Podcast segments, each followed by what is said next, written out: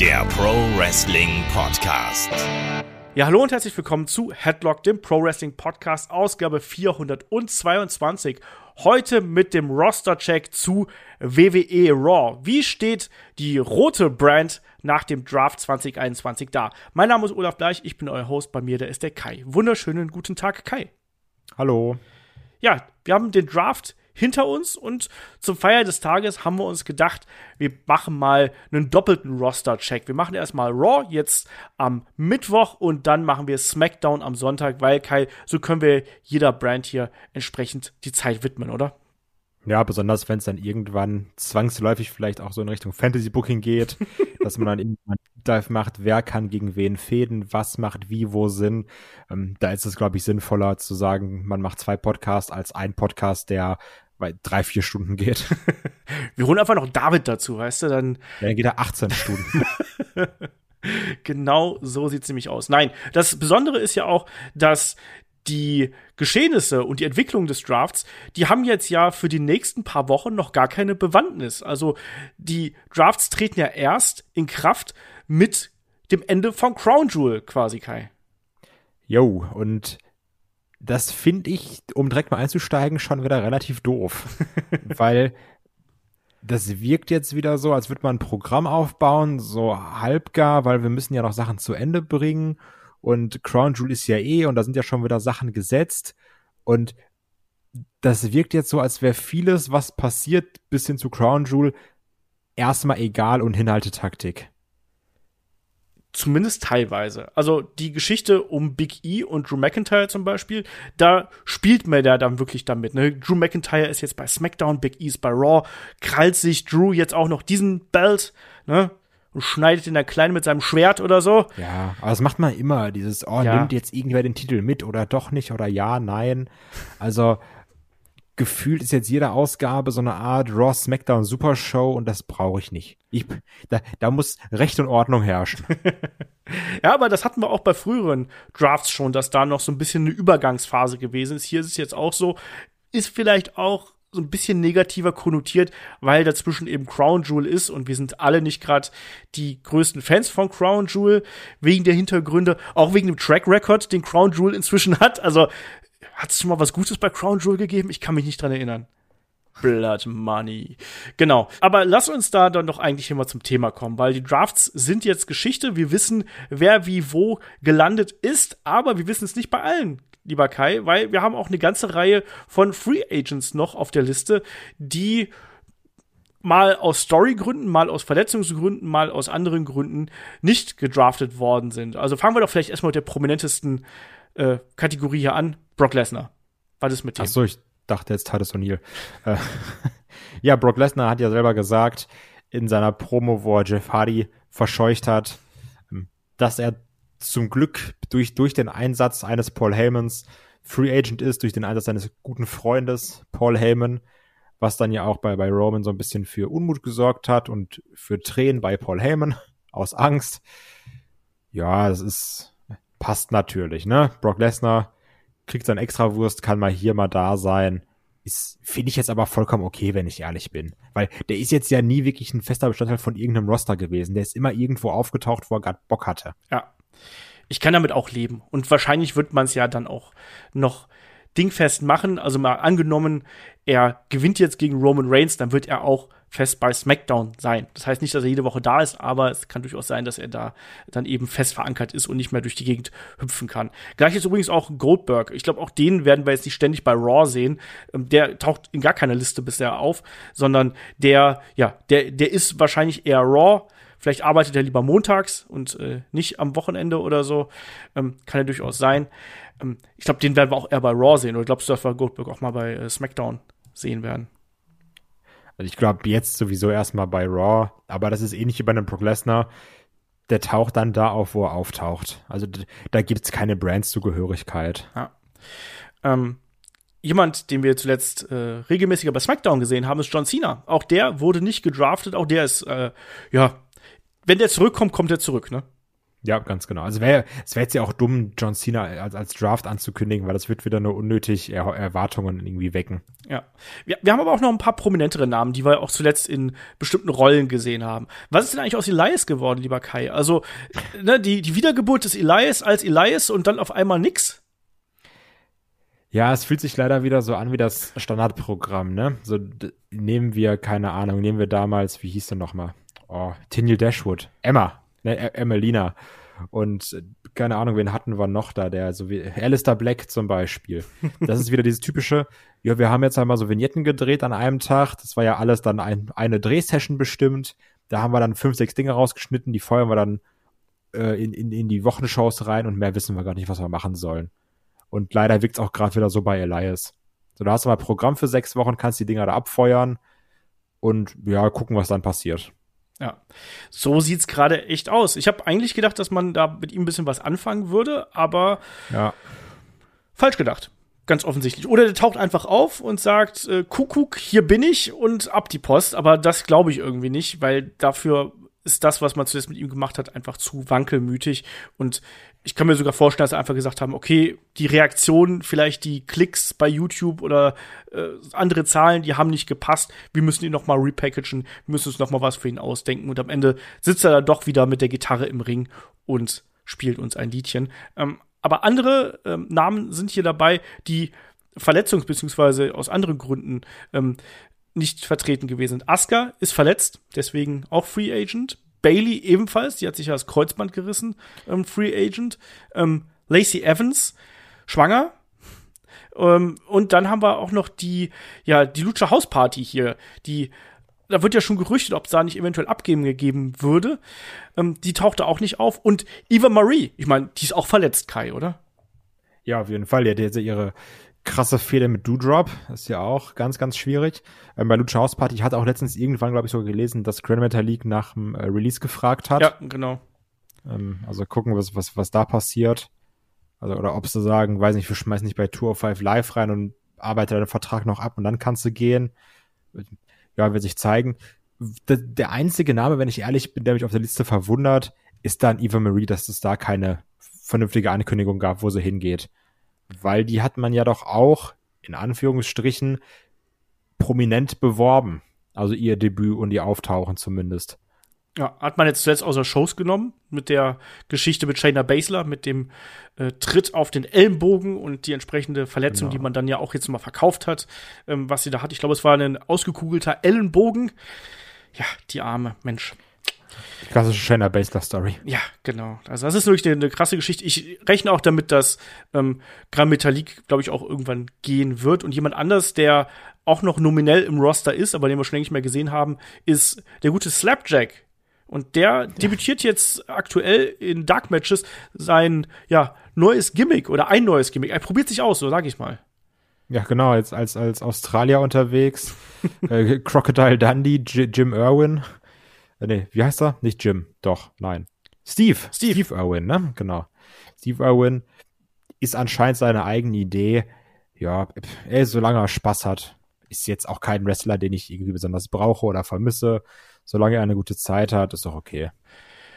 Also, auch da, er ist in meinen Augen auch jemand, der hm, beim nächsten Paycut ähm, ja auch auf der Liste relativ weit oben stehen könnte, wenn es schlecht läuft. Ne? Der ist irgendwie 36, also da wird jetzt auch, der wird jetzt auch keine Bäume mehr ausreißen. Ne? Der ist eigentlich ein guter Wrestler. Ich finde, der hat auch ein bisschen Charisma, aber ich glaube nicht, dass es bei WWE reicht und der wird, wenn überhaupt, dann irgendwo dem 24-7-Belt hinterherrennen. Ich glaube nicht, dass man da viel in ihm sieht. Aber ich glaube, damit haben wir hier die wichtigsten Personalien abgefrühstückt. Es gab äh, bei Wrestling Inc. gab es eine ganze Liste mit Namen. Da waren auch Namen wie der Undertaker, Titus O'Neill, Shane McMahon zum Beispiel waren auch noch mit dabei. Ich glaube, über die müssen wir jetzt nicht großartig sprechen, oder? Nee, ach, also, das ist ja auch einfach nur, um da nochmal Namen reinzuschreiben, ne? also. Hallo, der Undertaker ist jetzt groß auf ja. Netflix gefeatured hier? Stimmt. Ja, ja da siehst du, wohin gedraftet wurde. Undertaker drafted to Netflix. Ja. Übrigens, ich glaube schon, dass ich den Film auch gucken werde, so um die Halloween-Zeit rum. Ich habe da schon ein bisschen Bock drauf, auf so Trash-Kram. Ja, ich auch. Aber ich ich habe mir den Trailer auf Deutsch angeschaut, beziehungsweise der kommt ja immer dann in der Vorschau und das ist, das ist das pure Grauen, wenn du halt eben New Day und den Undertaker im Original gewohnt bist und dann darüber zu schalten, das ist ganz furchtbar. Ja, das ist ja gerne, also das, das habe ich aber auch, wenn ich äh, Batista irgendwo sehe oder Ja, oder The Rock auch. Äh, The Rock, Ja. wo ich zum Beispiel das einmal mal Batista gesehen habe in dem James Bond Film, das, das war nicht normal. Das ist auch wie wenn du John Cena auf Deutsch hörst. Stimmt. Das passt nicht. Ja, das stimmt. Aber äh, wir wollen hier nicht zu sehr in die Richtung No Holds Barred ausarten. Das haben ja demnächst äh, Lashley und Goldberg vor sich und Chris Meller Mhm. und David ebenfalls. Ähm, wir wollen heute natürlich auch noch über die richtigen, über die eingetretenen Drafts hier bei Raw sprechen. Und da äh, vor allem wollen wir drüber reden, wie denn das Roster jetzt in Zukunft aufgestellt ist und ob man sich hier eventuell verbessert hat. Und dann fangen wir doch hier vielleicht einfach mal an. Ich habe versucht, das Roster ein bisschen zu unterteilen in drei, vier, vier Kategorien. Äh, einmal Damen, einmal Tag Teams, ähm, einmal Mid- und Underkader, dann auch inklusive 24-7-Belt und dann eben in Richtung Main Event. Und wir starten mit den Damen. Und da, Äh, ga- ganz kurz, Ja. bevor, bevor wir reinstarten. Ähm, diesmal, ich fand es wieder ein bisschen verwirrend, weil also die erste Sache, die du ange äh, angesprochen hast, ist natürlich, die Sachen sind erst aktiv ab Crown Jewel. Danach die andere Sache, wir hatten diesmal zwei Drafts für jede Show. Sonst war es ja häufig Raw 3, SmackDown 2 aufgrund der Länge. Und wir hatten hier, korrigiere mich, wenn ich falsch liege, auch nicht wie letztes Mal irgendwelche Draft-Pötte, oder? Zumindest nicht offiziell bekannt gegeben. ja, Ja, weil das war dann auch wieder, ja, was interessiert mich mein Geschwätz von gestern? Wir machen alles anders. da wurde aus dem Vollen geschöpft, lieber Kai. Genau, so kann man es auch sagen. Also, wir gehen jetzt hier mal die Liste der ähm, Damen durch, die wir an Bord haben. Wir fangen vielleicht erstmal an mit den Namen, die neu bei Raw eingeschlagen sind. Wir müssen ja dazu sagen, ähm, Charlotte zum Beispiel ist rüber gewechselt ähm, zu SmackDown. Ähm, dafür kam Becky Lynch rüber. Es kam Bianca Belair rüber, Carmella, ähm, Selina Vega, Liv Morgan, Mia Yim, Tamina, Tegan Knox. So, verblieben bei Raw sind Drew Drop, Alexa Bliss, Dana Brooke, ähm, Nikki Ash, Rhea Ripley und Nia Jax. Also, wir haben ein durchaus äh, ordentlich gefülltes ähm, Damenroster inzwischen und vor allem auch, wie ich finde, mit äh, einigen größeren Namen, speziell dadurch, dass man eben Bianca Belair und Becky Lynch noch mit dazu bekommen hat und Liv Morgan, die man zuletzt aufgebaut hat. Ich finde, da hat man einiges bekommen. Tegan Knox, hm, auch nicht schlecht. Ähm, wie, wie siehst du hier gerade die Entwicklung des Damenrosters bei Raw? Ich finde es erstmal gut, dass man da jetzt wirklich mal durchgemischt hat. Das, also, weil gefühlt hatten wir ja auf einmal bei SmackDown Roster bestehend aus, aus drei Frauen zu einer gewissen Zeit. Ähm, dass man da jetzt beide Roster so ein bisschen durchgemischt hat, finde ich gar nicht so verkehrt. Und ich glaube auch, dass wir hier ganz gute Paarungen sogar erwarten dürfen, wenn sie eben entsprechend Zeit bekommen. Ich glaube auch, dass eine Becky Lynch gegen eine, gegen eine Rhea Ripley Spaß machen kann zum Beispiel. Ähm, Eine Bianca Belair brauchte auch ganz, ganz dringend frische Gegnerin. Ähm, solche Sachen. Du hast jetzt auch wieder geschafft, so eine gewisse Midcard aufzubauen. Jetzt mit einer Carmella, einer Selena Vega, einer Doudrop, ähm, Alexa Bliss ja auch erstmal noch ein bisschen rausgenommen. Genau. Mal gucken, wann die wieder kommt nach ihrem äh, Lilly-Nervenzusammenbruch.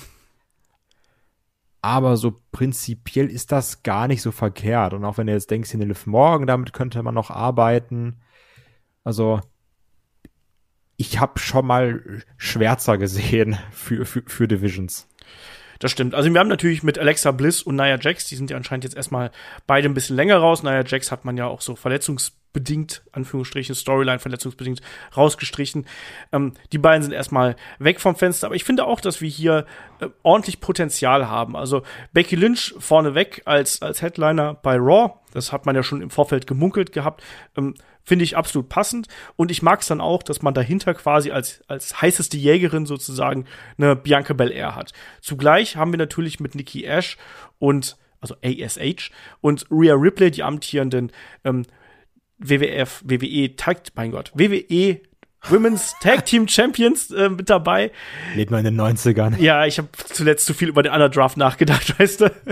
ähm, aber das ist ähnlich wie bei den Männern. Das sind ja zwei Einzelroster äh, Talents. Das heißt, die werden sich auch irgendwann wieder splitten, wenn sie den Titel wieder los sind. Das heißt, dann haben wir auch zwei Damen, die schon Titelträgerin waren, die du auch problemlos da oben mit wieder reinwerfen kannst. Und dann eben, wie du schon richtig gesagt hast, eine Liv Morgan, mit der kannst du noch ein bisschen was ähm, machen. Ich sehe auch, dass man mit Drew Drop was äh, anfangen kann. Ich mag die sehr gern. Ich finde, dass da Potenzial drin steckt.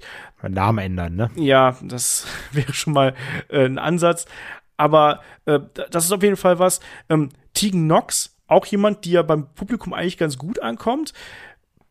Da, da ich traue dem Braten noch nicht, weil sie zuletzt sehr oft verletzt gewesen ist. Und dann haben wir eben auch so ein paar, ja gut, Tamina brauche ich jetzt nicht. Dana Brooke ist in meinen Augen trotz aller Verbesserungen, die sie gehabt hat in den vergangenen äh, Jahren, trotzdem für mich jemand, die da nicht unbedingt reinpasst mehr. Also das wäre auch jemand, da kann man auch cutten, wenn man das möchte. Ähm, wie siehst du jemanden wie eine Mia Yim? Ich war schon bei NXT kein Fan von der, ne? Also ich weiß, dass sie prinzipiell talentiert ist, aber viel, also die Matches, die ich von der gesehen habe, haben mir auch kein nicht wirklich Bock gemacht. Ich habe die auch damals live gesehen, sogar bei NXT Takeover in Toronto. Das hat mir auch keinen Spaß gemacht, wenn ich ehrlich bin. Also ich persönlich sehe in der nicht so wirklich viel. Ja, ist fast so ein bisschen zu befürchten. Also mir geht's da, mir geht's da ganz ähnlich. Ich bin da auch sehr skeptisch, was Mia Yim angeht. Ich meine, die war jetzt längere Zeit weg. Sie war nominell noch bei SmackDown. Auf Wikipedia ist sie noch bei NXT gelistet worden. Also man wusste gar nicht so genau, wo war sie denn jetzt offiziell. Aber äh, anscheinend laut WWE.com war sie bei SmackDown gelistet, ist jetzt zu Raw gedraftet worden. Also ja, ich glaube auch nicht, dass sie eine größere Rolle spielt. Aber du brauchst eben auch Füllmaterial, um äh, entsprechende Division aufzubauen. Aber ich finde, man hat hier ähm, ne, ein recht rundes Roster aufgebaut. Problem mit den Tag Team Titles bleibt natürlich weiterhin bestehen. Man hat mit Tegan Knox und Shotzi, die beiden hat man einfach getrennt. so, ne? Tamina und Natalia hat man auch getrennt, aber die hätten eigentlich nicht zusammen sein dürfen, wenn man ehrlich ist. Ähm, äh, und die Problematik bleibt natürlich, ne? Aber ich glaube, da können wir uns einigen, da hat man doch zumindest äh, was was richtig gemacht. Ähm, was mir hier so ein bisschen fehlt, ist, ich habe noch kein klares Bild davon, wie jetzt hier die Programme aussehen sollen. Hast du da schon irgendwas im Kopf, was da gehen würde, so nach dem äh, guten Crown Jewel? Ja, es ist die Frage, also ob, ob man jetzt sagt, es wird wieder New Day Street Profits mäßig einfach die Belts ausgetauscht oder Becky verliert ihren Titel ähm, an, an ja, letztendlich nur an Sasha Banks, weil Selina Vega, auf, ja, oder also weil der Haupttitel von, also der Raw-Titel ist jetzt ja bei SmackDown. Ja. Und der SmackDown-Titel bei bei Raw oder dann oder gewinnt eine, eine, eine Bianca Belair irgendwie und bringt dann den SmackDown-Titel trotzdem weiter mit zu Raw und dann wird er getauscht. Also ich weiß es noch nicht. Ich muss auch sagen, ich habe damit so ein bisschen das Problem, dass die Titel dann nach den Brands benannt sind. Das war damals einfacher bei dem WWE und dem World Heavyweight Championship. Da konnte auch mal ein Titel die Brand einfach tauschen. Das stimmt. Jetzt konnte man einfach mitnehmen und gut war's. Ähm, also ich habe hier im Speziellen natürlich Lust ähm, zu sehen, wie sich eine Bianca Belair schlägt, weil die hat natürlich jetzt schon so ein bisschen Schaden genommen die letzten Wochen und Monate und ich bin gespannt, wie man die hier wieder aufbauen könnte. Ich bin da auch neugierig drauf, sie zum Beispiel gegen Rhea Ripley zu sehen oder gegen eine Tegan Knox. Das sind so meine meine ähm, Favoritinnen hier, genauso auch wie eine Doudrop. Doudrop würde ich auch gerne mal gegen Rhea Ripley sehen ähm, hätte ich, hätte ich Lust drauf. Und wir haben jetzt viele äh, Wrestlerinnen dabei, die ähm, noch nicht so mega lang im Main-Roster sind. Die sind vielleicht noch nicht so, so verbraucht oder so. Also Doudrop ist relativ frisch dabei, Bianca ist relativ frisch dabei, Rhea auch. Ähm, Nikki ist schon längere Zeit dabei, aber jetzt erst richtig angekommen, sage ich mal. Tegan ist äh, noch relativ frisch und äh, da, da ist da ist Potenzial drin in meinen Augen. Natürlich alles steht und fällt mit den Stories, mit der Darstellung der Charaktere und Eben. da wissen wir Kai, da hat man zuletzt nicht so viel richtig gemacht, wenn man ehrlich ist. Nee, da äh, ging sehr, sehr viel kaputt. Also ganz ehrlich, ich hätte auch immer gesagt, Mann, der Tony Storm, die wird irgendwo einschlagen wie eine Bombe und da kam auch gar nichts, ne? Ja. Also deswegen bin ich jetzt immer eher was manche Sachen angeht, ein bisschen pessimistischer als optimistisch. Aber ich, ich muss auch sagen, dass mir auch gerade das jetzt bei, bei Raw, das Eröffnungssegment mit äh, Becky, Charlotte und Bianca Belair, das fand ich wirklich zum Abgewöhnen. Ne? also das war promotechnisch unfassbar schlimm. die Art des Redens, auch bei einer Becky Lynch, das finde ich, ist nur Arbeit dazu zu hören. Also, also ich, keine Ahnung, mal gucken. Ne? Also, vielleicht bin ich auch einfach nicht Zielgruppe so, oder bin dazu voreingenommen und werde davon nicht abgeholt. Und wenn andere Leute sagen, das gibt mir super viel, dann ist das doch auch cool. Nur, ich sehe mich da jetzt noch nicht in irgendeiner Art und Weise mit den Charakteren warm werden. Ja, also meine Hoffnung ruhen hier auf, auf Rhea, auf Doudrop und auf äh, Bianca Belair, die mir jetzt in den vergangenen Wochen und Monaten tatsächlich alle besser gefallen haben. Ich bin auch neugierig darauf, was man mit Liv Morgan macht. Da hat man ja so ein bisschen ähm, angeschubst, äh, dass da ein bisschen was passiert. Glaubst du, dass sie hier eine von denen sein könnte, die man vielleicht auch irgendwann in Richtung Title Picture pusht? Ich kann mir vorstellen, dass sie auf jeden Fall irgendwann mal reingeschmissen wird in, in, ins Title Picture allein aufgrund der Tatsache, dass das Frauenroster, auch wenn es jetzt hier ganz okay ist, nicht so tief ist wie das Männerroster. Ähm, habe aber manchmal so ein bisschen die Befürchtung, dass Liv Morgan so eine Art weiblicher Dolph Ziggler ist. Also, immer dieses äh, Gas bremsen, Gas bremsen, Gas Gas bremsen Ding. Ja, ich weiß, was also, du meinst, ja. Ja, nur eben ohne den geilen Cash-in nach Mania. ja, also ich sehe auch in ihr das, was viele in ihr sehen. Also die hat ja durchaus ein gewisses Charisma, die hat einen gewissen Look. Mir fällt es dann eher schwer, wenn sie im Ring ist. Und das hat mich bis jetzt noch nicht abgeholt. Irgendwie besitzt die Frau was Besonderes, was einen so in Band zieht, aber da fehlt auch noch ein bisschen was. Und ich glaube, das hat sie noch nicht aufgearbeitet. Und ich glaube, das wird sie noch davon abhalten, dass sie komplett bei den Fans overgeht. Ähm, aber das werden wir abwarten müssen. Und ja, Tegan Nox, wie siehst du eine Tegan Nox? Also ich meine, das, da war es ja auch das große Durcheinander mit ihr und Shotzi. Äh, besiegen mehrfach die Tag Team Champions, aber kriegen kein Title Match. Auch eine komische Hatten Kiste. Du, also wurde auch sogar bei einem Title Match zugesagt, was sie einfach nicht bekommen haben, wenn ich mich nicht irre. Ja, zugesagt, abgesagt. Ja, genau. Also es ist äh, ja mal schauen. Also, eine Tegan Nox, ja, die hat einen gewissen Look, finde ich, aber mehr auch nicht. Also Jetzt auch damals die Fehde, die sie bei NXT mit Dakota Kai hatte, da war zwar ein bisschen Zunder drin, aber das Blow-Off-Match der beiden hat mich jetzt auch nicht so vom Hocker gehauen. Mal schauen, ob sie da jetzt ein bisschen ähm, Charakter in sie reinkriegen, weil ich auch noch nicht weiß, was sie mir jetzt sagen soll, wenn sie rauskommt. Das ist halt auch das alte Problem natürlich, ne? Aber klar, das fehlt hier auf jeden Fall. Aber ich hoffe, dass sie eben hier in der Position dann auch äh, irgendwie präsentiert wird. Momentan ist es ein bisschen Fantasy-Booking, ein bisschen hoffen und äh, vielleicht auch hier und da ein bisschen positiver denken, als es dann wirklich dabei rauskommt. Ähm, weil wenn man auf dem Papier die Namen sieht, dann muss man sagen, hey, die sind eigentlich alle, äh, nicht alle, aber das ist eigentlich ein recht ordentliches Damenroster, was wir jetzt da bei Raw haben, mit vielen Möglichkeiten alles, was, glaube ich, uns allen fehlt, ist da der Glaube, dass daraus was wirklich Großes entstehen kann. Aber äh, wir beurteilen es erstmal so, wie es hier auf dem Papier ist und nicht wie unsere dunklen, pessimistischen Herzen es vielleicht äh, erwarten. Ähm, sollen, wir, sollen wir in die Tag-Team-Richtung äh, gehen, Kai? Ja, kommen wir zu den Tag-Teams. Ja, da haben wir auch äh, einige. Es wurde da auch äh, bunt durchgemischt, wie du schon äh, so schön gesagt hast. Also da waren einige Abgänge bei Raw, aber auch einige Zugänge. Und wenn wir schauen, die amtierenden Raw Tag Team Champions, Rated RK Bro, also Randy Orton und Matt Riddle, sind geblieben, genauso wie ihre Gegner für Crown Jewel, AJ Styles und Omis. Dann haben wir die Mysterios dazu bekommen, die Street Profits.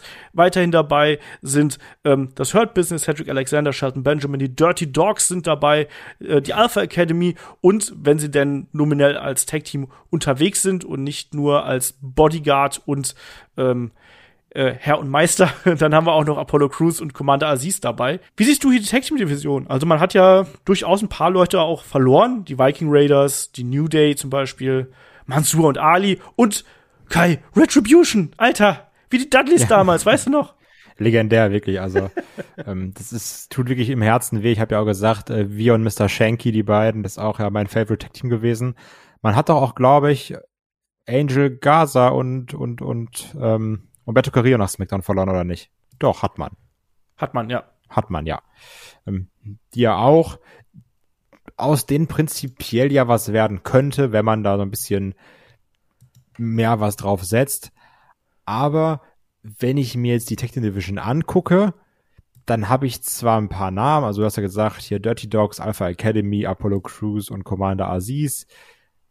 Aber wenn es runterbrichst, hast du vier Tag-Teams. Mit AJ und Almas, den Mysterios, Street Profits, Hurt Business und halt, also die Champions, dann hast du noch fünf mit RK Bro natürlich. Aber dass da jetzt so wirklich viel frischer Wind reinkommt, sehe ich jetzt auch nicht. Also, weil es ist das altbekannte Problem, du hast zwar prinzipiell namentlich viele Tech-Teams, aber qualitativ hast du nicht genug Tech-Teams für zwei Divisions, meiner Meinung nach. Ja. Und auch hier, also AJ und Almost sind ja immer noch drin. Die wird man, denke ich mal, auf kurz oder lang auch trennen, dass AJ nochmal alleine einen Run hat vielleicht und Almost dann auch mal so ein bisschen wie das Küken aus dem Nest getreten wird, um dann fliegen zu lernen. Das zwei Meter irgendwas Küken, das Almost ist. Das Riesenküken. Genau, das Riesenküken. Aber also, ich kann mir auch vorstellen, dass wir dann typisch diese gleichen Paarungen bekommen. Dann haben wir wieder Montes Ford gegen Riddle, Angelo Dawkins gegen Randy Orton und hin und her und hin und her. Und dann kassiert nochmal irgendwann Dominic ein paar RKOs. Also, namentlich können das echt geile Matches werden. Ich habe nur ein bisschen Angst, dass man wieder das typische Standard-Booking bekommt, weil es dann dafür nicht genug gute Tag-Teams sind. Ja, und hier sind einfach zu viele Tag-Teams dabei, wo du eigentlich das Gefühl hast, dass da in erster Linie Aufbauarbeit für einen Einzelwrestler betrieben wird. Ne? Rated RK Bro haben wir Matt Riddle, der irgendwann ausbrechen wird und wo irgendwann der Bruch kommen wird. Das wissen wir, dass Randy Orton mit dem nicht auf ewig äh, die guten Bros sein werden. Ich habe auch gelesen, dass bei Street Profits, dass man überlegt hatte, die zu splitten und ähm, Montez Ford zu Raw zu schicken und Angelo Dawkins bei SmackDown zu lassen. Ähm, Finde ich gut, dass man die zusammengelassen hat, aber auch da ist es ja so, dass man gerade nach den guten Matches und nach den guten Reaktionen, die Montez Ford zieht, dass man da auch sagt, ja, irgendwann wird das auch zerbrechen und ähm, WWE wird egal wie sehr sie jetzt das durcheinander werfen, die werden nicht anfangen, auf einmal die Tag Team Division zu pushen. Das ist ein nee. Zusatzprogramm für die, sondern es ist eher immer der Versuch, wo kriegen wir noch jemand zum neuen Star präsentiert. Bei den Mysterios wird es auch darauf hinauslaufen, dass man Dominik irgendwann von seinem Vater loseist, damit man den zu einem Solo-Wrestler macht. Die Dirty Dogs sind egal. Das ist halt einfach so. Alpha Academy. Also, Kai, wie ist eigentlich deine Liebe zu Otis inzwischen? Ist die komplett erkaltet? Den haben sie mir kaputt gemacht. das ist nicht mehr mein Otis. ja, und ja gut, Hurt Business ähm, funktioniert gut an der Seite von Bobby Lashley und MVP, da bin ich dabei. Ähm, da sehe ich zum Beispiel jetzt keinen, wo ich jetzt sagen würde, oh Mensch, der muss jetzt unbedingt ausbrechen. Da würde man sagen, vielleicht ein Cedric Alexander, weil der der etwas jüngere ist. Aber sehe ich auch nicht wirklich kommen. Aber ich glaube, wir können uns abschminken, dass wir hier einen riesen Fokus auf Tag Team Wrestling haben werden, sondern ich glaube, das wird ähm, Beiwerk sein, um bestimmte Charakter, die jetzt in Tag Teams sind, overzubringen, weil man keinen Platz für die hat in anderen Storylines, oder? Ja.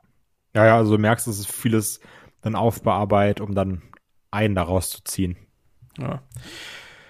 Trotzdem ist auch solide, ich sag mal so solide Division. Du hast diese typischen sieben bis acht äh, Teams, wenn du, wenn du, wenn du hochzählst. Ähm, das ist okay, da kannst du immer mal durchwürfeln, aber wir werden auch da, ähm, wenn man Tag Team Matches hat, ähm, wir gehen Richtung Survivor Series, also ich erwarte mir hier schon äh, dann wieder relativ viele Multiman-Matches und so weiter und so fort. Also ähm, ich glaube nicht, dass WWE hier den großen Fokus aufs Tag Team Wrestling setzen wird.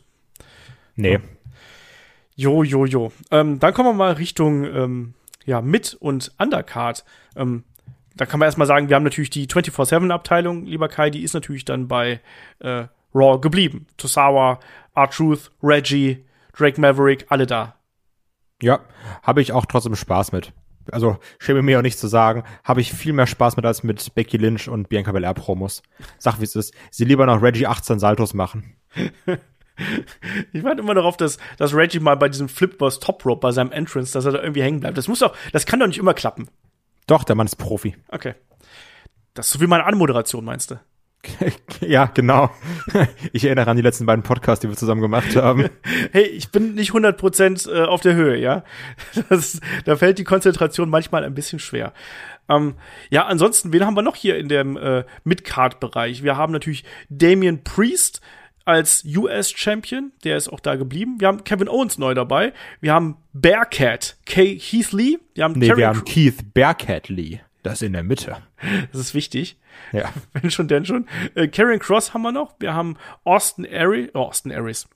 Austin- zum Glück nicht haben wir den. ey. Alter Schwede. Den Jetzt habe ich, Spinner. aber- jetzt hab ich aber auch hier die Namen komplett durch, du. ähm, Austin Theory, natürlich, der von NXT hochgeholt worden ist und von The, äh, The Way ähm, entzweit worden ist. Jackson Riker, der hat sich doch hervorragend vielleicht mit ähm, Austin Aries verstanden. Man weiß es nicht. Ja, glaube ich auch. Der, der ist jetzt übrigens in der aktuellen Folge Raw dem 24-7-Belt hinterhergerannt. ja. So viel dazu.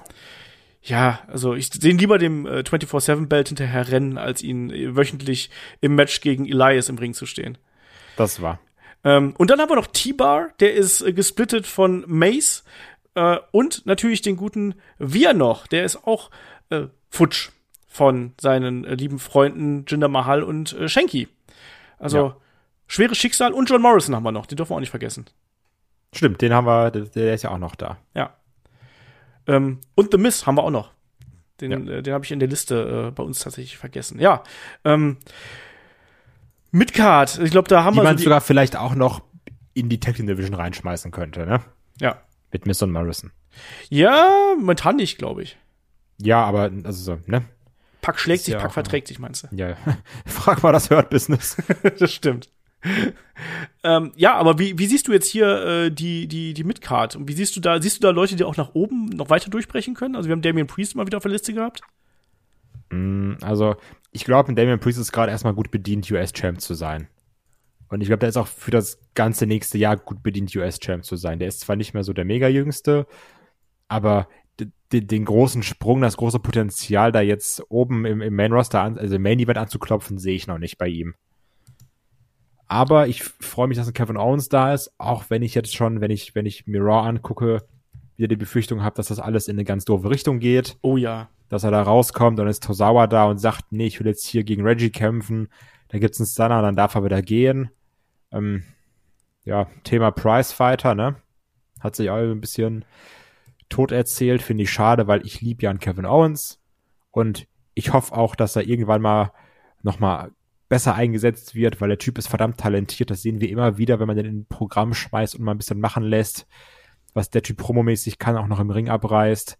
Das finde ich schade. Keith Lee liebe ich, ne? Ich liebe Keith Lee, aber ich weiß, n- also auch gerade jetzt aufgrund der letzten Entwicklung, die er da hatte mit der äh, Herzentzündung, weiß ich nicht, wie es so um seine Fitness steht. Weil teilweise die Matches, die er hatte, das sah konditionell nicht gut aus. Das fand ich ein bisschen schwierig. Jetzt ist er ja auch anscheinend als Heel eher unterwegs, als, als, als böser Zerstörer. Also, ja, natürlich gab's, gab's immer mal so Aufbau, die so funktioniert haben, dass einer reinkommt, nix sagt und jemanden squasht. Aber das hatte man zwar bei einem Goldberg, das hat's aber auch bei einem Ryback, bei einem Rusev, bei einem Braun Strowman und bei tausend anderen. Er findet das gerade jetzt auch nicht mit neu, ne? Carrion Cross, schwierig mit seiner äh, Lack- und Lederuniform jetzt. Austin, Austin Theory natürlich erstmal mit ähm, Jeff Hardy jetzt bedient noch die letzten paar Wochen, bevor er sich zu SmackDown auf den Weg macht. Und der ganze Rest, also Jackson Riker, Tiba, Wir, Tozawa, Truth, Reggie, Drake Maverick, die sind alle egal, ne, sind wir mal ehrlich. Die sind nicht Midcard, die sind Undercard. Und dann mal gucken, wo man noch einen Johnny Drip Drip mit dem tollsten Namen der Welt und The Miz reinsteckt. The Miz hat ja auch verdammt viel Potenzial. Nur, ich weiß nicht, ob man damit jetzt mal irgendwas Großes anfängt. Weil den könntest du eigentlich auch immer einen Midcard-Title-Run schmeißen und dem ein bisschen Promo-Time geben und dann kaufst du es dem auch ab. Ja. Aber ja, ich, ich finde es schwierig. Also allein so mit diesen, mit so, lass es so fünf, sechs Namen sein, wenn du jetzt Priest, Owens, Lee, Cross, vielleicht sogar noch Theory als bisschen jungen Wilden und dann noch in The Miss reinschmeißt, ist das gar nicht so verkehrt. Ich habe die größte Angst davor, dass man Kevin Owens komplett kaputt macht. Ja, das habe ich, das, also da, ne, deswegen auch jetzt die Sache bei Raw, da, da klar, gehe ich auch ein bisschen von aus. Ist halt auch wieder die Frage, ob man jetzt, wenn man den Aluhut aufsetzt und ein bisschen einen auf Xavier Naidoo Verschwörungstheoretiker macht, ob man jetzt sagt, oh, die machen den jetzt extra kaputt, weil er will ja zu AW gehen.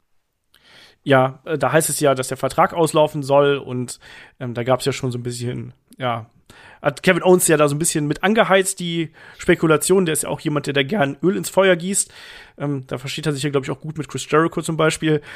Und ich habe so ein bisschen Angst davor, dass es deswegen genau in die Richtung geht. Und ich hab, befürchte ein bisschen, dass er ähm, sehr stark Aufbaubär hier wird für die Leute, die eben da sind und die es gebrauchen können. Also wenn wir einen Keith Lee als Heel haben, stelle ihn gegen Kevin Owens. Andererseits, Kevin Owens hat auch super schlechte Reaktionen jetzt gezogen bei Raw. Also da war keine, kein großer Pop, als, als er da reingekommen ist. Habe ich mir auch ist schade, ne? Ja, das war halt so, ja, ach, guck mal, Kevin Owens, ja, gut. Aber eigentlich so das große Interesse war jetzt nicht da.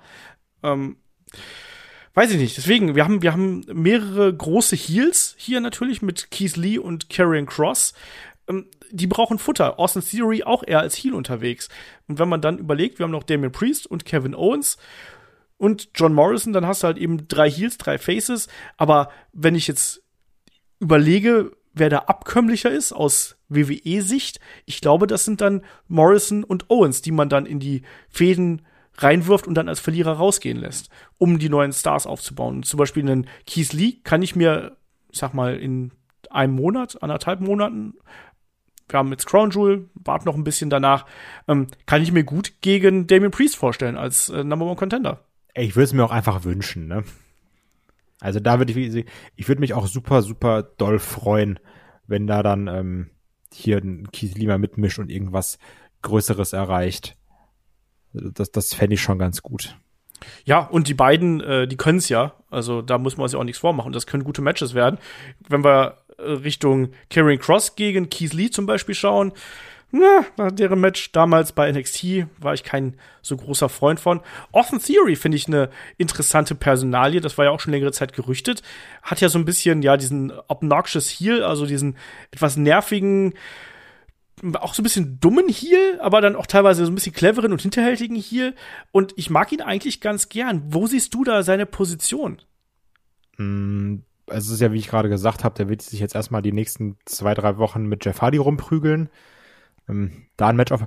Ganz ehrlich, vielleicht kämpft er auch sogar bei Crown Jewel gegen Jeff Hardy, ne? Also wenn das wieder so eine 18-Stunden-Show wird, ähm, könnt ihr mir sogar vorstellen, dass es da irgendwo machen, weil irgendjemand gesagt hat, oh, Jeff Hardy ist ja trotzdem irgendwo ein großer Name, den wollen wir auf der Karte haben. Entweder das oder die kloppen sich dann bei einer der letzten Raw-Ausgaben.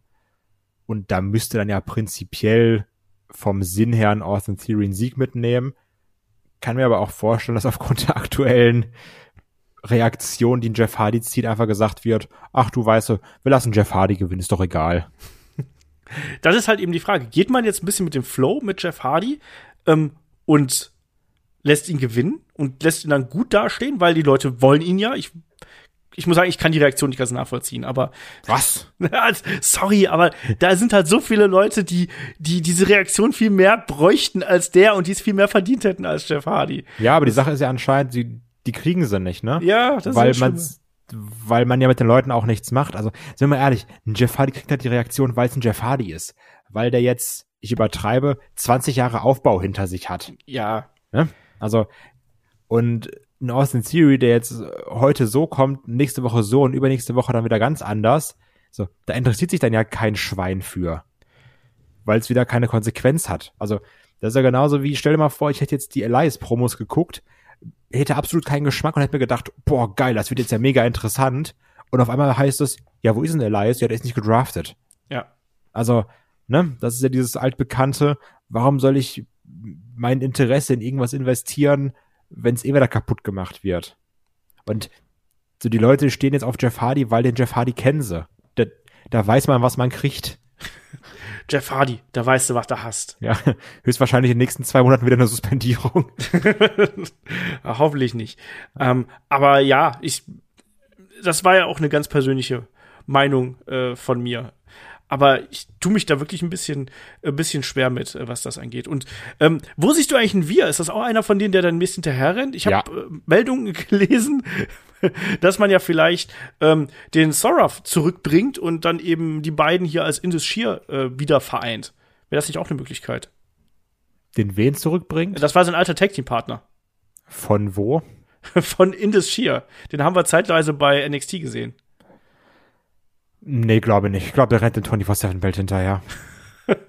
Keine großen, bärtigen Inder bei dir? Nee. Gar nicht. Also, nee. Das ist, da wird einfach drauf geschissen und Abfahrt. Okay. Also auch, ne, Dijakovic hat ja auch gegen Keith Lee gezeigt, dass er kämpfen kann. Der könnte ja prinzipiell auch in der Midcard ein bisschen rumtouren. Vernünftig. Aber da wird auch nichts kommen. Ja, da hoffe ich auch, dass man aus dem was macht, ehrlich gesagt, aus T-Bar. Dass man dem den Namen weg, wegnimmt und der soll halt irgendeine Rolle kriegen. Mach den, ich, ich sag's nochmal, mach den zu einem Bodyguard. Stell, stell den im Anzug mit einer Sonnenbrille hinter Austin Theory. Ich wollte auch sagen, stellen doch hinter Austin Theory von ja. dir aus. Das reicht ja. vollkommen. Der ist, der, der sieht, der sieht beeindruckend aus, der kann notfalls den Leuten aufs Maul hauen. Der, der kann halt nicht gut reden. Und ähm, irgendwie fehlt ihm auch ein bisschen was, aber der, der bringt auch einiges mit, was äh, beeindruckend ist. Ich finde übrigens, dass der gar nicht so beeindruckend aussieht. Der, der ist, ist halt groß. groß. aber ich finde, der ist echt nicht muskulös. Ja, der ist halt äh, drahtig. Ja. Ja, aber, trotzdem. Also, aber auf jeden Fall, pack ihn in so eine Bodyguard-Rolle, das passt schon, ne? Äh, ganz ehrlich, von mir aus, wenn du ganz scharf drauf bist, so, packst du beide in Anzüge, nimm aus den Series, stell den, stell noch einen Jackson Riker dahinter, dann hast du den auch noch beschäftigt. Von mir aus. Oder wir kriegen da zum tausendsten Mal äh, T-Bar oder wie er dann noch immer heißen wird, gegen Keith Lee. Das hat ja damals auch schon sehr gut funktioniert bei NXT. Ja. ja. Wir, wir, werden sehen. Wir werden sehen. Und Karrion Cross macht am besten gar nichts, weil der ist stinke langweilig. Ja, also ich glaube aber schon, dass man da was in dem sieht. Und ich denke schon, dass man den hier aufbauen wird. Der scheint ja da äh, durchaus hoch im Kurs zu sein, auch wenn das Outfit und das drumherum noch so albern sein mögen. Aber ich glaube, dass man da mit dem was probieren wird. Und ich halte es auch nicht für so unwahrscheinlich, dass der sich ähm, auf kurz oder lang den US-Titel holt. Uh. Oh, please don't. ja, kann ich mir durchaus vorstellen. Wir haben noch eine besondere Personalie, die wir noch nicht angesprochen haben. Und das ist nämlich ähm, Gable Stevenson, also Goldmedaillengewinner, ähm, den WWE jetzt noch vor ein paar Wochen erst verpflichtet hat. Der ist auch schon überraschend hier zu Raw gedraftet worden. Und ja, was glaubst du, was wird aus dem? Der nächste Kurt Angle. Ähm, ich weiß es nicht. Ich weiß nicht, wie, wie, weit der ist. Ich weiß nicht, was er kann, wie talentiert er ist, ähm, was er Wrestling technisch mitbringt. Ich sag mal, es ist jetzt schon eine Hausnummer, ähm, NXT zu skippen oder ob es wieder eine Kurzschlussentscheidung ist. Oh, der hat Gold geholt für unser Land. Komm hier, wir reiten jetzt kurz auf einer Welle und wissen in zwei Wochen, werde ich was wir mit dem machen sollen. Bin mal gespannt. Also, ich find's witzig. Ähm, er ist nämlich was, es ist ein Name, bei dem sehr viele der nächste schon verwendet worden sind. Wenn man seinen Namen googelt, dann gibt es nicht nur der nächste Kurt Angle Headlines, es gibt auch der nächste Brock Lesnar Headlines und es gibt der nächste The Rock Headlines. Also ähm, die Anforderungen sind offensichtlich hoch, aber ich schließe mich dir an. Ich weiß noch nicht genau, wo wir den verorten sollen. Ich weiß nicht, was der am Mikrofon kann. Ich finde, dass der ein durchaus charismatischer Bursche ist, der offensichtlich durch seinen Ringer-Hintergrund wahrscheinlich auch leichter haben wird, im Wrestling Fuß zu fassen. Wir wissen, dass Ringer die Motorik eines Wrestlers schneller draufkriegen und da äh, sich schneller zurechtfinden. Wann wir ihn dann wirklich im Ring sehen und wann er reif ist, das äh, wird noch die Zeit zeigen. Aber ich finde das schon mal ein großes Ausrufezeichen, dass man ihn hier entsprechend präsentiert hat. Und der wäre dann jemand, den sehe ich dann eher in Richtung 2022 wirklich ähm, dann als, als Debütant und dann vielleicht auch als jemand, der da eine größere Rolle spielt. Bin gespannt drauf. Also, ähm, wie du schon gesagt hast, also man weiß noch nicht allzu viel da über ihn, ähm, was das Wrestling angeht. Und äh, deswegen kann ich mir durchaus vorstellen, da, da ist halt alles drin. Ich mag so Wundertüten, weißt du?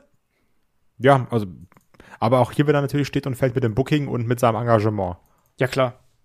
Das auf jeden Fall. Aber Wrestling-Fan äh, und so weiter und so fort. Ich bin da sehr neugierig drauf, was aus dem wird. Und äh, das ist auf jeden Fall ein Mann, auf den man äh, sein Auge, seine Augen weiterhin drauf gerichtet haben sollte. Und dann kommen wir Richtung Main Event. Und da ist ja auch ja, einiges passiert, wenn man ehrlich ist. Ne? Also nicht nur, dass man ja Drew McIntyre zum Beispiel verloren hat, man hat aber, wenig überraschend, Big E dazu bekommen. Äh, Bobby Lashley ist weiterhin dabei. Und dann Seth Rollins, Edge und Finn Bella sind noch dazu gekommen. Wir haben natürlich auch noch so Namen wie ja, Randy Orton, AJ Styles, auch das sind Namen, die man natürlich problemlos in den Main Event irgendwie pushen kann. Genauso wie man natürlich auch, und da haben wir jetzt gerade gar nicht drüber gesprochen, Kai, auch Riddle, ist der jemand für dich, der eher in die US-Title-Regionen geht, oder ist das schon jemand, der über kurz oder lang eigentlich eher Richtung Main-Title gehen sollte? Ich, also ich finde jetzt Main-Title wäre zu früh, ne? Weil, also, ein Riddle, der profitiert natürlich auch von dem Randy Orton, aber der ist ja immer noch ein Dummkopf. Also auch wenn er diese Promos sieht und wie er dargestellt wird und wie Randy mit ihm umgeht, der ist ja einfach gerade ein Dummkopf. Aber er ist unser Dummkopf. Ja, natürlich. Und, und ich sehe ihn auch super gerne. Und das ist auch, das ist auch ein funny Dummkopf. Und er macht das auch fantastisch. Ich habe da super extrem viel Spaß mit. Aber ich glaube jetzt nicht, dass er Stand jetzt dann direkt ins Main, Main Event, in die Main Event Riege vorstößt. Ja, mein US-Title-Holder äh, war er schon, war Tag Team Champion. Also der nächste Schritt wäre entweder ja. King of the Ring oder, oder eben hier ähm, Richtung Main Event. Also ich sehe es auch nicht jetzt sofort, aber so 2022, Ende 2022 könnte ich mir das schon vorstellen, dass er da auch noch mit äh, dazu stoßen würde. Ansonsten, wenn wir jetzt so in die aktuelle äh, Situation schauen, wo jetzt niemand noch in Tag Teams verhaftet ist, dann sind wir jetzt bei fünf Namen im Endeffekt, ne? mit Big E, Lashley, Seth Rollins, Edge, Finn Balor. Und ich finde, hier hat man auch äh, ja gefühlt den halben SmackDown Main Event drüber geholt, oder? Ja, halt gerade durch äh, Rollins und Edge und Baylor, ne? Ja. Also, die da jetzt ja beschäftigt waren. Ob jetzt ein Edge wirklich lange aktiv da ist und, und dauerhaft da ist, ist natürlich nochmal die Frage. Und letztendlich, Big E gegen Bobby Lashley ist jetzt prinzipiell schon durcherzählt. Wenn man mal ehrlich ist, hm, ist dann die Frage, wer dann der nächste Gegner für Big E wird. Also ich könnte mir da einen Rollins oder einen Baylor vorstellen. Bin immer noch genervt über die Baylor-Sache beim Roman Reigns-Match. Hat sich seitdem nicht geändert, regt mich immer noch auf. Mal schauen. Also, ich finde, Rollins wäre da auch eigentlich ganz passend, weil an einem Rollins kannst du dich gut abarbeiten als Face, weil der ja auch gerade jetzt in seiner aktuellen Rolle unfassbar drüber ist. Das Gute ist aber auch, äh, wir brauchen noch nicht ähm, sofort ja einen Herausforderer, sondern wir haben jetzt ja Crown Jewel, da wissen wir, wer der äh, ähm, nee, wissen wir gar nicht, da wissen wir doch, da wissen wir wohl, wer der nächste Gegner sein wird. Das wird natürlich Drew McIntyre für Big E werden. Genau. Ähm, und danach haben wir ja äh, die Survivor Series. Das heißt, auch da brauchst du quasi keinen neuen Herausforderer aufzubauen, sondern du hast dann eben den Champion von der anderen Brand und das wird dann, ich prognostiziere jetzt mal, ähm, Roman Reigns sein. Sage ich einfach mal. Oder, Oder Brock Lesnar. Ja, ich würde aber ehrlich gesagt lieber äh, Big E gegen Roman Reigns sehen. Aber sei es drum. Ähm, aber du musst jetzt quasi den nächsten Herausforderer, die musst du erst für in, ja, im Dezember eigentlich erst wieder äh, einrechnen. Klar musst du da schon so ein bisschen die, die, äh, die Weichen für stellen, aber eigentlich hat man hier eine super komfortable Situation. Eigentlich ist es alles schon vorherbestimmt für die nächsten Wochen und Monate. Das ist natürlich auch was Gefährliches, oder? Ja, also, beziehungsweise wie oft hatten wir es schon, dass dann vor Survivor Series nochmal kurz ein Titel gewechselt ist, ne? Ähm, das stimmt. Daniel Bryan, AJ, AJ, Jindy Mahal. ja. Also, solche Sachen gab es ja auch, ne? Das stimmt. Aber siehst du das hier kommen? Eher nicht, weil ich mir auch vorstellen kann, dass man dann einen Baylor und vielleicht sogar auch einen Edge und einen Rollins ins, ins Team Raw schmeißt. Dass man da noch so ein paar Sachen macht. Dann packst du vielleicht noch einen Keith Lee dazu äh, ein Karen Cross vielleicht, solche Sachen, dass er dann diese typische, oh, das Team ist sich nicht, ist sich nicht irgendwie nicht, grün? nicht, nicht Freund, nicht grün, genau. Damit so ein bisschen einhergeht, wie wir es auch in den letzten Jahren hatten, wo, wo AJ dann Teamkapitän war und die selber so ein paar Probleme untereinander hatten. Ich glaube, dass wir dann da eher einen typischen Server Series Aufbau kriegen. Ja, das schon, das schon, aber äh, ich finde trotzdem, dass das Raw Main Event Picture schon profitiert hat von dem Draft. Also insgesamt wirkt das hier schon deutlich homogener. Ich glaube auch nicht, dass der Demon bzw. Finn Balor, dass die jetzt dauerhaft im Main Event mitspielen. Ähm, ich nee, denke eher, ich dass Finn Balor äh, mit der Zeit auch in die Midcard abdriftet und da dann vielleicht sogar vielleicht sogar schneller als es ihm lieb ist, ne, Richtung US Title zum Beispiel geht. Ich sehe ihn da nicht so. Ich glaube vor allem nicht, dass die oberen in Finn Balor jemanden sehen, der äh, hier den den absoluten Main Event Spot einnehmen wird im Main Roster. Das ist so meine größte Befürchtung. Aber trotzdem, ähm, wie gesagt, die Geschichte mit Big E und Bobby Lashley, da haben wir jetzt erstmal was gehabt. Das kann jetzt erstmal dann auch ein bisschen ruhen. Da muss man auch sehen, wie dann die Story mit Lashley und Goldberg ähm, weiter und ausgeht. Ja, und dann, äh, ne, geht's Richtung Survivor Series, da kriegst du Champion gegen Champion und danach brauchst du erst jemanden. Und da kann man dann auch notfalls einen Three- oder einen Four-Way draus machen, ähm, damit's spannend wird. Also von daher sind da durchaus ähm, Tür und Tor geöffnet. Ähm, siehst du das hier so, dass da die, äh, ja, die Main-Card-Riege und die Main-Event-Riege, dass die da eher gestärkt worden ist durch die Drafts? Ich meine, immerhin ist auch ein Drew McIntyre weg.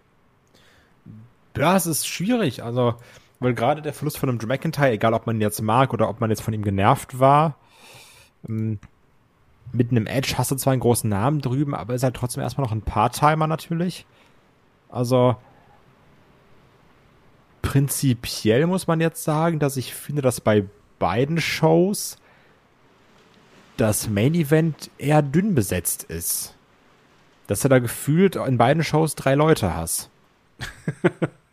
ja, wobei ich sagen muss, dass mir das Main Event Picture bei SmackDown fast noch ein bisschen weniger gefällt als bei Raw. Also wenn ich hier so schaue, da ist ein bisschen mehr Bewegung drin gewesen und man hat da schon ein paar mehr große Namen ähm, als, bei, als bei SmackDown. Also ich finde, man hat hier schon probiert, Raw auch zu stärken. Ich habe nicht damit gerechnet, dass man Edge und Seth Rollins rüberholt. Ich habe gedacht, man trennt quasi die beiden Streithähne hier und sagt jetzt du in die eine, du in die andere und jetzt ist dann die Geschichte erstmal äh, vorbei und dann trefft er vielleicht noch mal im Rumble aufeinander oder so. Aber dass man die jetzt beide rüberholt und vielleicht auch diese Geschichte weiterzieht, als bis äh, äh, bis Crown Jewel, sondern bis darüber hinaus, ähm, das, das hat mich überrascht. Ähm, ich finde, ja. dass Raw sehr stark von dem Draft profitiert hat, bin ich ganz ehrlich. Ja, das ist wahr. Also ähm, besonders, weil man ja immer dachte, oh, Fox, das, das ist da, wo die Einschaltquote sein muss.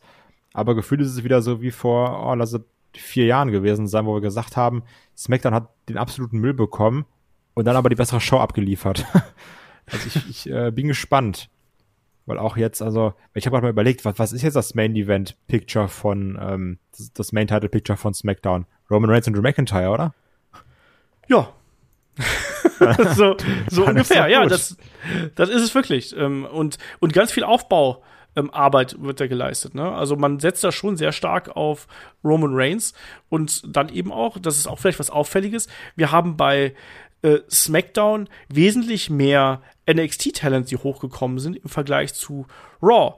Woran liegt das für dich? Äh, ist das gerade so ein bisschen diese, Quo diese Quoten, äh, ich würde fast Geilheit sagen, aber es ist dieses Bedürfnis nach einer höheren Quote, dass man bei SmackDown, da ist man jetzt in einer gefestigten Situation, in einer gewissen Art und Weise. Man hat jetzt relativ stetig die zwei Millionen geknackt, landet immer so bei 2,1 bis 2,2 ähm, Raw hat Probleme da, wo sie sind. Und glaubst du, man hat deswegen gesagt, komm, wir bringen zu SmackDown ein paar jüngere Leute und ein paar Leute, die erstmal aufgebaut werden sollten. Und wir vertrauen darauf, dass im Schatten von Roman Reigns da schon was wachsen wird. Und bei Raw, da brauchen wir jetzt dringend Quote und wir brauchen dringend äh, große Namen. Dann schieben wir doch Leute darüber, damit die ja Aufmerksamkeit bringen. Glaubst du, das ist ein Gedankengang? Also kann ich mir auf jeden Fall vorstellen. Ist natürlich wieder, du packst dir von der linken in eine rechte Tasche, ne? also, wie gesagt, dann, dann, dann wird das eine wird leerer, das andere wird voller. Ob das jetzt Sinn macht oder das die beste Idee ist, weiß ich nicht. Also, wird sich zeigen. Ich sag mal, klar, mit Roman Reigns hast du natürlich einen Draw, da müssen wir nicht drüber reden. Aber ob dann, wenn, wenn dann die Leute jede Woche irgendwie nur Roman Reigns sehen und der Rest ist komplett un uninteressant, ist dann auch die Frage, ob die Quote dann so stabil bleibt. Du hast natürlich auch einen Brock Lesnar, wenn man davon ausgeht, dass wir jetzt quasi auf jeder Brand so einen ähm, jemanden haben, der jetzt nicht immer antritt. Also wir gehen auch beide davon aus, dass Edge ja nicht ähm, immer antritt. Also der hat ja auch eine limitierte Anzahl an Auftritten in seinem Vertrag. Also der wird jetzt nicht jede Woche dabei sein, der wird auch nicht jede Woche aktiv wresteln. Genauso wie ein Brock Lesnar. Ich glaube, den werden wir noch deutlich weniger sehen. Das wissen wir auch äh, laut Vertrag, dass der nicht so oft dabei sein wird. Ähm, da hat man quasi so die Waage sich gehalten, dass wir bei jeder Brand quasi einen haben. Aber man merkt schon, dass da auch ja nicht mehr so viel großes aufgebautes Talent da ist. Und ich finde, man hat hier schon sehr auffällig ähm, Raw versucht zu stärken mit dem, was da ist. Und das, ja. das äh, finde ich schon. Ähm, ja, dann, dann sind wir hier schon fast äh, nicht am Ende, aber wir sind schon fast beim Fazit ähm, angekommen. Also erstmal, ich habe erstmal noch so, so zwei, drei, ja, ich hätte gerne so ein, zwei Picks, Kai. Für wen ist denn hier ähm, die aktuelle Konstellation, die wir hier im Raw-Roster haben? Äh, für wen könnte das eine Chance sein? Also erste Antwort ist auf jeden Fall Wunschdenken und da geht's um Keith Lee, weil ich will, dass man jetzt mal irgendwas aus dem macht. Ich mag den, das ist ein geiler Typ, der kann auch geile Matches abreißen. Das haben wir gesehen, wir haben ihn bei Karat gesehen. Das ist ein guter Mann. Macht was mit dem. Bitte.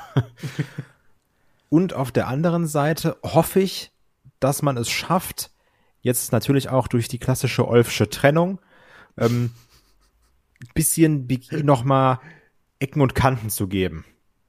Dass er da jetzt mal so, der braucht, deswegen habe ich auch gerade gesagt bei Rollins, der braucht einen Gegner, dem er sich abarbeiten kann. Ein Big E muss auch mal asozial wütend sein, also nicht immer nur lachen und tanzen und sowas, der muss auch mal richtig ein, ein umwichsen. Da habe ich auch Bock drauf, weil jetzt einfach immer nur irgendwie lächeln und so rauskommen, ist ja auch kein WWE-Champion, ne? Sind wir mal ehrlich. Das ist dann, da, da muss noch irgendwas passieren. Da sehe ich auf jeden Fall eine Chance. Und wer so ein bisschen hier eine Wundertüte sein kann, natürlich auch hier, wie heißt er, Gable, Steves, Gable Stevenson, aber da kann ich viel zu wenig jetzt zu sagen. Ich glaube, da kann keiner noch was zu sagen.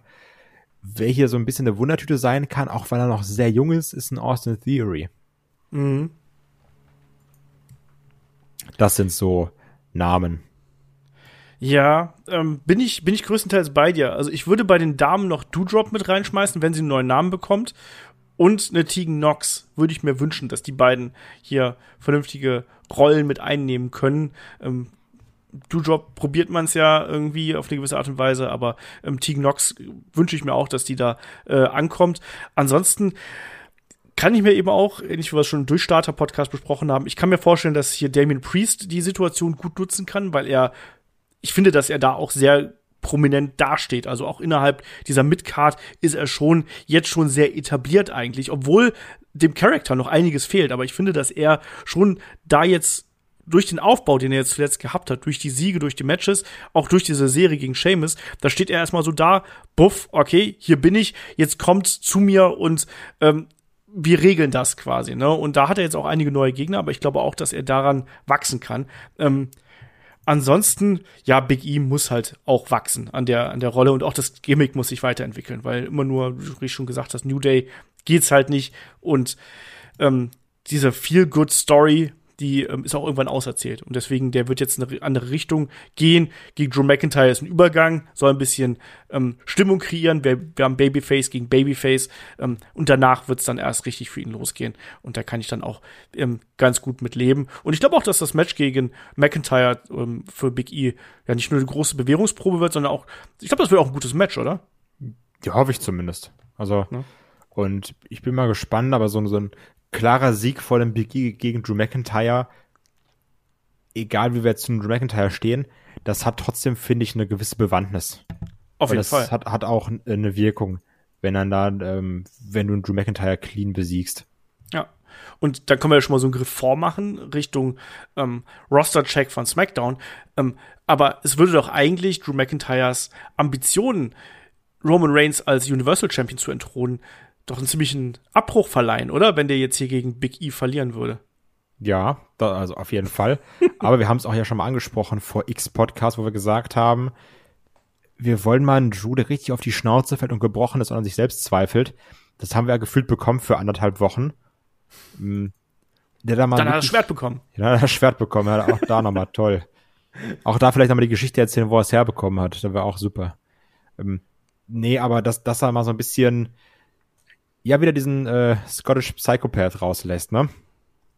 Das, das hatten wir uns ja mal gewünscht. Und vielleicht Wunschdenken könnte man ja eine Niederlage gegen Big E da auch als, als, als Kickstart sehen. Ja, oder, oder äh, dann doch Seamus und Drew McIntyre wieder zusammen. Ich habe ja gesagt, ähm, Seamus jetzt bei SmackDown. Auch bei SmackDown ist Cesaro. Oh, und ja. Den Rest kannst du dir alleine überlegen. Weil da hätte ich nämlich ganz doll Bock drauf. Da warte ich ja einfach nur drauf. Den Rest hört ihr im nächsten Podcast. Genau. ja, schauen wir mal, wie das weitergeht. Aber lass mal dann hier das Fazit machen. Ähm, wie siehst du jetzt Raw nach dem Draft? Stärker äh, als vorher, schwächer als vorher? Hat man hier ähm, an den Punkten, die wir kritisiert haben, nachgebessert? Hat man genug durcheinander gewirbelt? Bist du da zufrieden mit? Schade, dass man nicht das Creative oder die Verantwortlichen auch durchgewirbelt hat.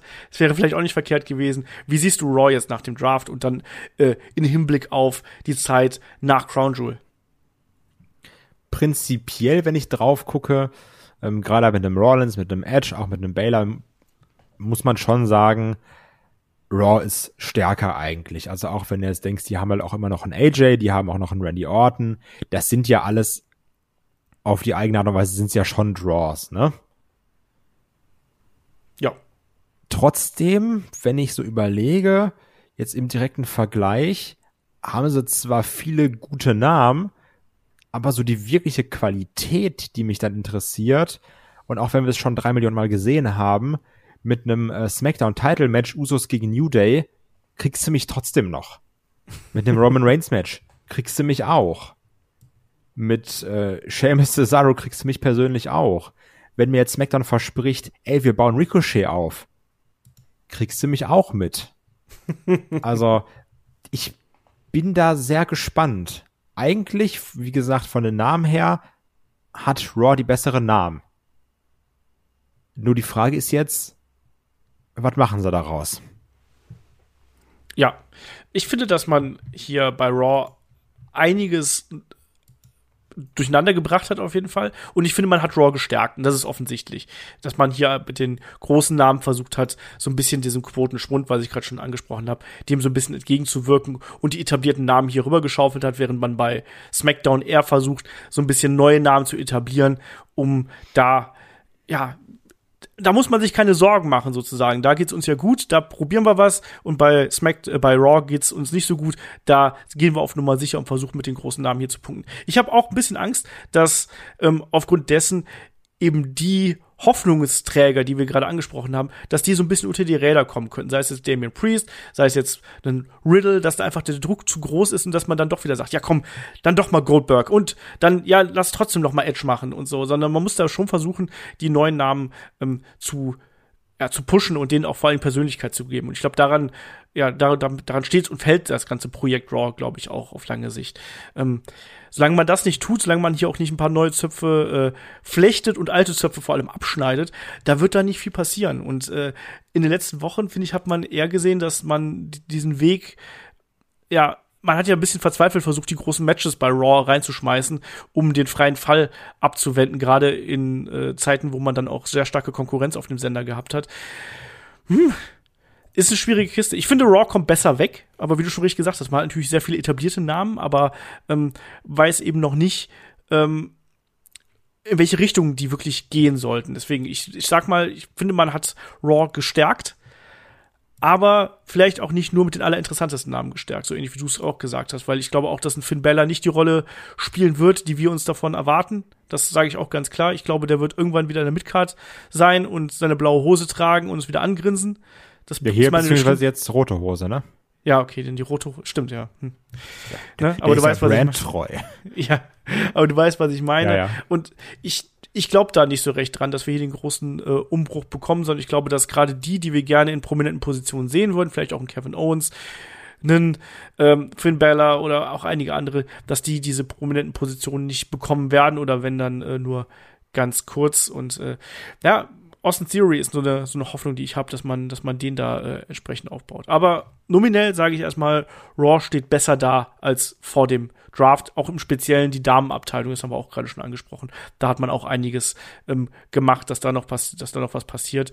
Und ähm, ja, vielleicht, wir haben noch eine Aska noch hinten dran, die äh, dann, wenn sie wieder gesund ist, dann da auch noch mit eingreifen kann. Ich finde, dann hat man schon ein recht rundes Paket, was auch die Damendivision, zumindest in der Singles Division angeht. Über Tag Team äh, Division wollen wir jetzt gar nicht erst reden.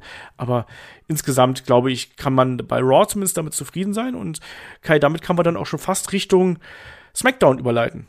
Ja, damit können wir dann gucken, was da so passiert ist, wer da im Mit, ja, in, der, in der Midcard steht, wie da die Women's Division aussieht, Tag Team Division und was Roman Reigns und Drew McIntyre Main Event machen. genau, die äh, knobeln die ganze Zeit äh, aus, wer sich hinlegen darf. Ne, immer abwechselnd. Ja, ich bin gespannt. Auf jeden Fall, das werden wir dann im äh, Wochenend-Podcast klären. Da werden dann wir beiden auch hier über äh, den Roster-Check zu äh, SmackDown sprechen. Und ansonsten, ja, gleiches Spiel wie immer, ne? Also wenn ihr äh, uns mögt, wenn ihr uns unterstützen möchtet, dann schaut gerne auf äh, Patreon und auf Steady vorbei. Kai, du und Chris, ich glaube, ihr nehmt auch demnächst wieder ein Watchalong auf, oder? Ja, äh, zu Survivor Series. aber Jahreszahl kann ich auch nicht sagen, weil zwei stehen zur Debatte. auch da, die, die, machen, die beiden machen noch den äh, Roman Reigns und Drew McIntyre, die knubbeln auch noch. Genau, wir knubbeln auch noch aus. ja, ich bin gespannt. Also das äh, wird es auch noch im äh, Oktober wahrscheinlich auch noch geben, hier von uns äh, zu hören für die Unterstützer und dann aktuell No Holds Barred, das Match of the Week und nächste Woche geht's dann weiter mit den Helden. Also auch da volles Programm und vor allem, ihr helft uns einfach, dass wir auch hier mal einfach so außerplanmäßig zwei wunderbare, äh, ja, Wochenend-Podcast quasi, inklusive einem Wochenend-Podcast unter der Woche machen können. Also unterstützt uns da gerne mit einem kleinen Obolus und vergesst auch nicht, auch so ein, es gibt auch so Jahresmitgliedschaften, die äh, sind zehn Prozent günstiger und ihr seid ein ganzes Jahr dabei. Das äh, gibt uns die entsprechende Sicherheit, dass äh, wir dieses Projekt auch so schön weiter fortsetzen können, wie wir das machen. Ja, Kai, möchtest du noch was sagen zu hier dem Raw Roster Check? Nee, jetzt bin ich bereit, über SmackDown zu sprechen. Genau, das machen wir dann am Sonntag. Und in genau. dem Sinne sage ich Dankeschön fürs Zuhören, Dankeschön fürs dabei sein und bis zum nächsten Mal hier bei Headlock, dem Pro Wrestling Podcast. Macht's gut. Tschüss. Tschüss.